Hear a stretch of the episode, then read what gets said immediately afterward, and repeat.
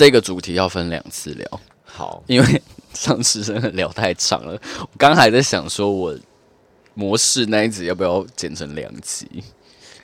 模式蛮复杂的、啊，因为是聊半个小时哎、欸。但是下半段最有趣，请听下半段了。直接预告下半段。好，那这一集要来跟大家聊十二星座。然后因为十二星座大家已经听到烂了，我因为我还是得从顺序，嗯，从母羊到双鱼一个一个照顺序聊，嗯，所以我这次决定换个方式，然后我要分成两集讲，嗯，对，然后。你知道十二星座的前一个星座跟后一个星座，它彼此有一个控制跟被控制的关系吗？哎，这是什么东西？对，我的某个老师在跟我讲这件事情的时候，我也想了一下，我后来发觉，哦，其实蛮合理的，因为我们用灵魂的角度来讲，其实每一个灵魂它都要走过十二个星座的旅程。所以，当你这一辈子完成了这个星座任务的时候，你的下一辈子会去下一个星座去完成下一个星座的旅程。为什么呢？因为你这辈子都一直在做这个星座的事情，你一定会腻哦，因为觉得完了、够了、受够了没，所以你就会转世想要成为下一个星座。所以，为什么每一个前一个星座跟后一个星座它彼此有个控制跟被控制的关系呢？是因为如果你是后一个星座。你你上辈子就一直在过前一个星座的事情，嗯，所以你会受够这件事情，你会觉得算了，我不要再接触跟这个东西有关，就像是你这一年或是这十年不断的在喝豆浆，突然你有一刻就觉得，干，我看到豆浆我就想吐，嗯，有点类似这种感觉。好，那第一个星座就是我们上一集聊模式的时候说，就是。其实占星的新年，新年引号是从春分点开始的。嗯嗯，那春分的星座，春分那一天呢，其实就是母羊座的第一天。嗯，一定都是。嗯，呃，百分之百。嗯，对，所以我们都会用春分来决定，就是每一次母呃的占星新年是什么时候，或者是每一次的那个。一个星座的开始，呃，十二星座的开始就是都是会从春分点开始，嗯，所以其实都会是在母羊座，嗯，但是其实以天文的角度而言，好像那个春分点现在已经跑到水瓶座了，所以有些人就会说现在是水瓶时代，但是那个是更深的议题，嗯，那个我们就不讨论。那其实你只要记得，反正第一个星座一定都是牡羊座就对了，而且有些时候我们在看一个年运。嗯，或是一个国家的国运盘，或者是某一个群体它的运势盘的时候，通常也会从春分的那一天去开。嗯，对，因为不同的纬度跟精度会造成每张盘讲的不一样嘛。这个我们以前应该有聊过了。嗯嗯嗯，对对对，所以每一个国家它所在的位置去开一张春分点的盘。哦，对。就就是有有点像是国运盘，但是这我不确定啦。这个我可能讲的有错，如果有有有人知道的话，也可以就是帮我看误一下。反正第一个星座就是母羊座。那母羊座，我们我们其实把人生分成四个阶段，就是儿童、少年、青年跟老年。嗯，那其实前三个星座就是儿童星座。嗯，所以其实就是母羊座是第一个星座，所以很多人就说母羊座超幼稚。嗯，对，或者是很像小朋友。那因为他就是第一个星座嘛，嗯、那他的人生旅程就是你婴儿娃娃坠地的那一刻嘛。嗯，对对对，所以就是，嗯、所以为什么呃，就是我们在讨论牡羊座的时候，我们通常会把它跟小朋友啊、幼稚啊、年轻啊有关，因为它是最新生的星座。嗯，然后如果用植物的角度来讲的话，它其实也跟一颗种子发芽破土有关。嗯，所以他的生命力是最强的。所以母羊座人最坚持跟追求的东西是什么？就是存在感。嗯，你要想一个一个生物，它要来到这个世界，或是一棵植物，它要进入这个世界的时候，它它要经历的是一个很大的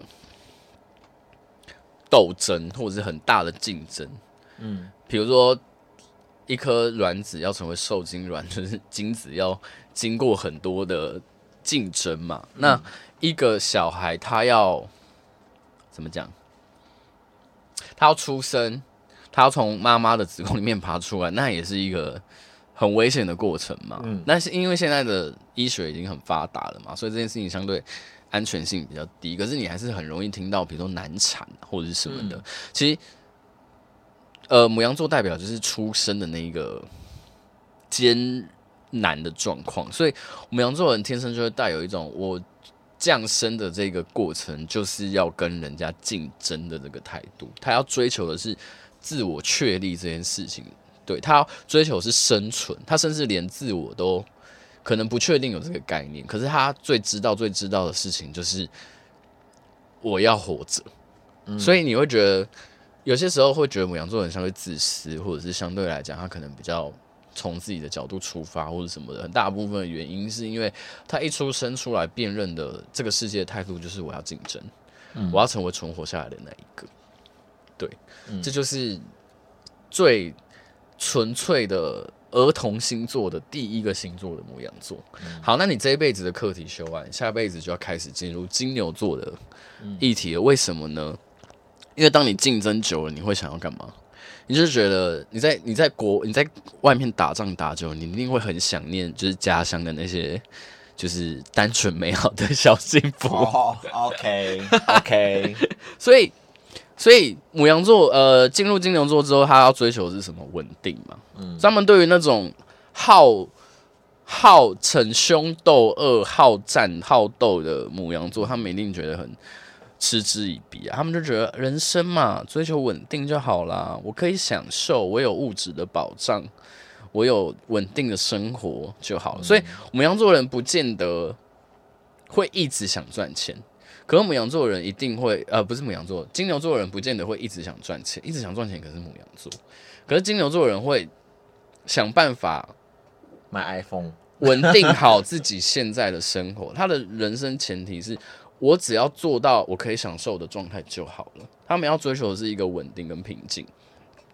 那以生物的呃人生的历程为止，金牛座也是相对单纯的星座。金牛座的历程就是我开始学会去辨认我跟别人之间的差异，这些东西是我的。我喝奶，然后我去索索求资源，因为我。一降生之后，我除了要先活着之，我除了要先平安的降生之后，我就要开始找食物吧。嗯，所以母羊呃金牛座的人跟资源的保障有一个蛮大的关系，所以。我们就会另外去说二宫，二宫就是跟我们的钱有关。嗯嗯、那其实跟金牛座它也有一定程度上面的关联。你说守财奴的部分，呃哟，我不觉得金牛座一定是守财奴，但是金牛座人如果愿意分享，前提是一你要是他自己人，嗯，你要是他重视的人物之间，嗯、就金牛座的价值观就有分成我还有我 care 的东西。跟我不在乎的东西对，所以当然金牛座可以的话，如果一个金牛座他的格局什么的欲念够强的话，当然会想要拥有更多、更多、更多、更好。但是其实基本上金牛座就是只要有享受到就好了。哦，对他们相对来讲也比较单纯。哦，对，就钱跟吃嘛，钱跟吃，我当下要有，你就当下给我。对，就是金牛座人比较。以土象星座来讲，比较纯粹一点了。嗯嗯嗯，对。然后追求完美好、单纯的小幸福了之后，会发生一件事情，叫做什么？不安于室吗？无聊哦。所以下一个星座人最怕无聊啊。下一个星座什么？双子座嘛。哦。那双子座的人生历程，就是当我开始。我的物质保障，我可以，我吃的够饱，我穿的够暖之后，我就会开始想要去探索这个世界。所以双子座就是一个会去收集讯息的一个星座嘛，他他会想去探索，呃，这个世界上没有什么知识，哪边有什么好玩的。可是他就纯粹只是想要知道，因为当你生存也顾好了，物质的保障也够了，那你的下一步就是我想要去学习。嗯，我想去辨认这个社会它的这个东西是什么样子，那个东西是什么，这些东西是什么。嗯、所以双子座很 care，就是跟别人聊天，嗯，因为你第一个牙牙学语的过程啦。其实如果以人生的角度来讲，它就是牙牙学语的过程，嗯，那就是你你会想要去探索嘛。那所以双子座人家就会说什么好奇心很旺盛，嗯，对，然后很喜欢讲话，嗯，或者是很爱跟别人交流，或者是资讯分享。的那个过程，嗯、所以他们就觉得哇，金牛座真无聊啊！对啊，因为而且金牛座的人通常可能一辈子可能就只专注在几件事情上面。你去观察很多金牛座的人，他们对于他们跟他们 care 的人以外，他们是不太重视的。所以我如果是身为一个双子座，我也觉得很烦。你一直在聊一些一样的事情，要干嘛？他们也可能相对也没有那么喜欢母羊座，可是母羊座不呃，母羊座的人可能虽然都只聊自己，可是他们可能会有一些比较大的情绪起伏，嗯，所以相对于双子座来讲，可能会觉得比较有趣一点，嗯，对。那双子座的就是一个发展出好奇心，然后发展出跟别人交流、表达的这些能力的一个星座，嗯。好，那下一个是。下一个是什么？下一个是巨蟹。巨蟹。为什么？为什么变巨蟹？因为你向外久了之后，你可能会遇到一些哦得罪人的状况，嗯、或者是你在向外探索的过程中，你可能会遇到一些障碍或者什么的，你可能就会觉得天哪，外面的世界好可怕，然后你就会开始想要建立一个壁垒，建立一个自己的区呃根据地，或是建立一个就是所谓的家。嗯，所以为什么巨蟹跟家有关？因为我要创造一个。保护自己的环境，它跟巨蟹本身的这个特质有关系。蝎子嘛，有壳嘛，嗯、所以我要创造出一个可以防卫自我的环境。那你出去玩久了，你天黑了，你总是要回家的嘛。嗯，所以巨蟹也代表是一个向内探索的过程。嗯，你知道这个世界外在有可怕的时候，你就会开始想要去保护自己，然后你会开始对这个世界有一些。比较黑暗的想象，嗯，或者是你会开始去惧怕这个世界的某一些危险的东西，所以巨蟹也跟我们的阴暗面有关。哎，对，巨蟹是第一个水象星座嘛，对，那水象星座是情绪嘛，它管的是情绪的，嗯，我们自身情绪上面的一些比较黑暗、比较恐怖的地方，就跟月亮一样，嗯，月亮的阴暗，月亮也是有阴暗面的，月亮加有保护的特质，但是它也可能是。造成我们童年阴影，或者是童年创伤的一个地方，嗯，这就是家的概念。所以巨蟹座人基于这个家的概念，容易情绪勒索别人，容易被请勒。嗯，对，它是一个蛮向内，然后蛮保护自我的工作，呃的的的的星座。然后它是开创星座的来源，也来自于为什么是开创？因为来自于恐惧。嗯。对，我要保护我自己，嗯，所以他的开创，他的行动力其实比较多是来自于这个东西，或者是来自于我要去追溯我的过去是什么。前四个就是前三个就是儿童星座嘛，然后到了巨蟹座就开始进入，就是有点好像到十十一岁那种有点微微青青春期，嗯，好像有一点第二性征要跑出来，可是好像还没跑出来的感觉。嗯，那到了第五个星座就是真的。实质意义上的青春期，就是一个 always 在发春的星座，就是狮子座，很很美好的对实习吗？它有一点像是什么，你知道吗？你前面四个星座有点像是，呃，我出生了之后，我要。